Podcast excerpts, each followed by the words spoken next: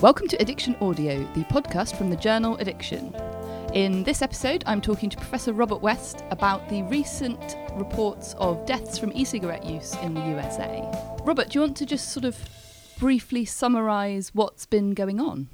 There have been a number of reports, first of all, of acute respiratory uh, symptoms arising apparently from vaping in the States. They've been called vaping illnesses. Then that was followed by one death and then a number of other deaths.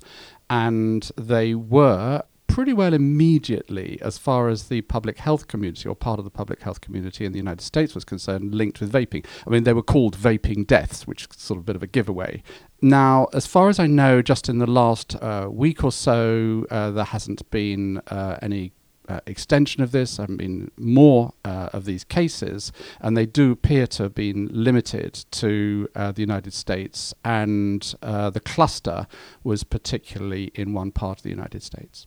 Now, for a long time, we've been saying, or people have been saying about e cigarettes, that it's going to take a while to see whether there's a long term risk from using e cigarettes. But this isn't quite that issue, isn't is it? This seems to be acute deaths from not intoxication in the same way that you get intoxication deaths from something like heroin or MDMA, but deaths related to a specific incidence of use rather than long term use building up a problem. That does seem to be the case, that um, these are acute uh, respiratory illnesses uh, which appear, and it's still early days, you know, the, the investigations have to be completed, but they appear to be related to inhalation of some chemicals uh, which are causing uh, problems. And one of them that's being talked about is this thing called lipid pneumonia. Lipid pneumonia, which is, uh, I, I guess, a way of putting it is if you inhale oils or fatty substances into the lungs, then it causes uh, a, a, reaction in the lungs, which is rather like what you would see if you had pneumonia, and that can cause respiratory failure. So that seems to be where uh, people are going now in terms of understanding what's going on. What ha- I think has been fascinating about the reaction to this on the part of the public health community is that uh, what it has done is to cement even more, in a more fixed way, people's prior conceptions about the harms uh, or otherwise of e cigarettes, rather than people having a good look at this and, and actually treating it like you would any other epidemiological potential outbreak, people have jumped to conclusions one way or another. So, on the one hand, you have um, health bodies such as the Center for Centers for Disease Control in the United States appearing in its messaging to be attributing this to vaping generally as an issue. They haven't made any particular distinction between uh, vaping of a kind that might cause this problem um, and vaping more generally and e cigarette use. Other uh, bodies uh, have looked at it more carefully and said, well, hang on a minute. If that were the case, then we would have seen it before. Uh, and so, and, that, and that's, that's just really basic epidemiology. You know, you, you sort of thing you'd be taught in the first week of any undergraduate degree. But what it reflects, I think, is the fact that people have started out prior to this waiting for something to happen. And, and once something happens, they jump on it and say, There you are, I told you so. Okay, so let's actually think about the evidence that we have around these cases. Well, do we have any evidence around these cases? Is there anything that links all of these people falling ill or all of these deaths? What kind of e cigarettes were using? What liquids were they using? Do we know much about that? We know something from what's come out in a couple of articles in medical journals, and obviously what the CDC and the Food and Drug Administration are saying.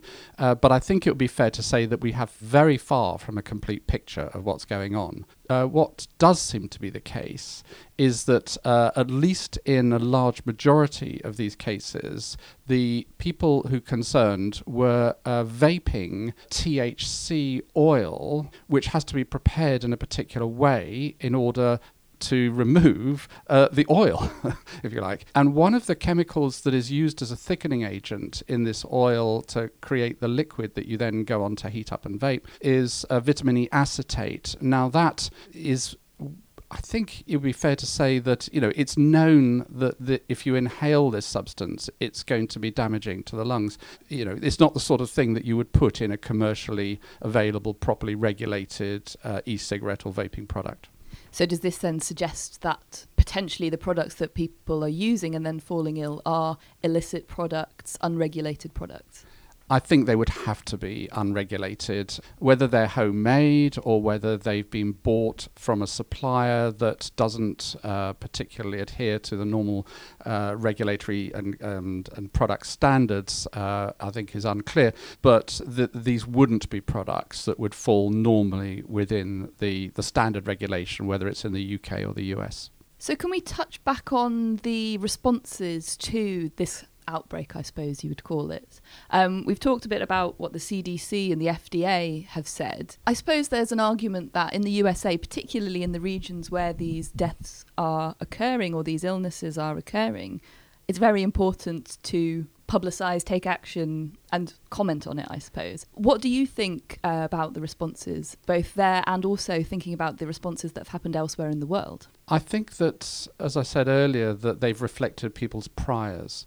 In fact, I think there's a, there's a real problem here, to be quite honest. I think that uh, we absolutely need public health scientists and epidemiologists and, and public health authorities to respond to any potential epidemic or something which could hurt public health using their own agreed standard procedures, which is you identify what you think might be an outbreak of something, and then you treat it very seriously, and you immediately and urgently start to look at what the possible cause might be. What you don't do is jump to conclusions around um, general causes, especially when those look improbable when it comes to the nature of the disease in terms of its timing and its geographical location.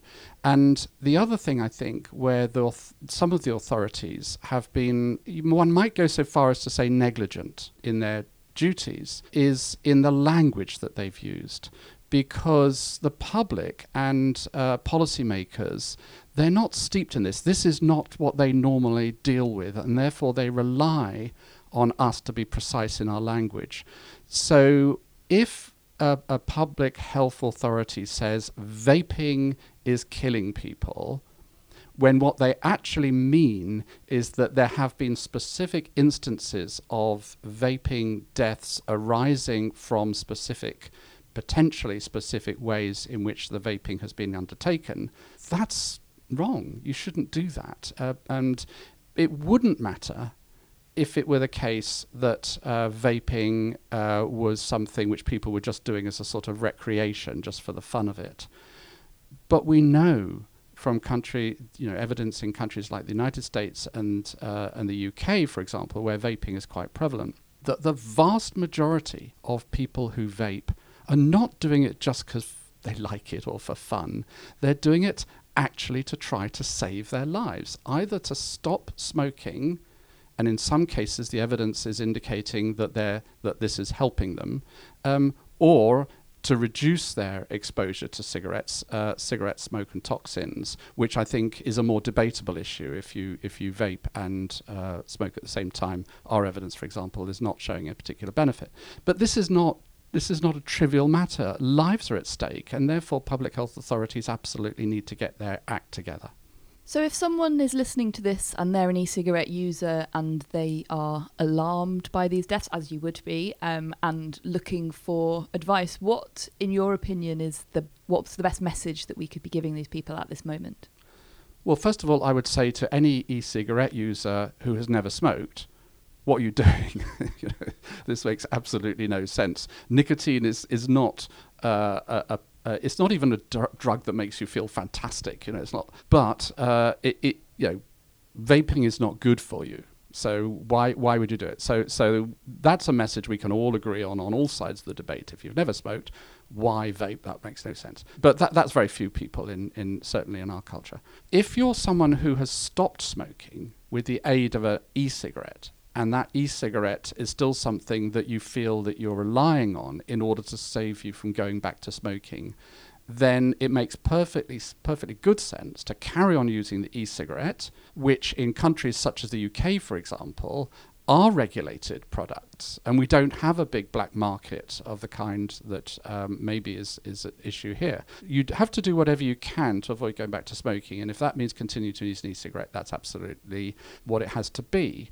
If you're someone who is using an e-cigarette, you've been using it for many years, you're not you're not really sure whether it's something that uh, is helping, or uh, and you and you think, well, actually you know, maybe I could, maybe I could not. Then just bear in mind that quite apart from the acute effects that you're seeing uh, in those cases, which I don't think, in my opinion, are going to affect someone who is using a standard regulated product. But that doesn't mean to say that you know they're completely safe. And inhaling anything other than fresh air into your lungs is not really a good idea. So you might want to consider seeing what you can do but bearing in mind that the key thing here is to avoid going back to smoking and for people who want to use or want to vape THC?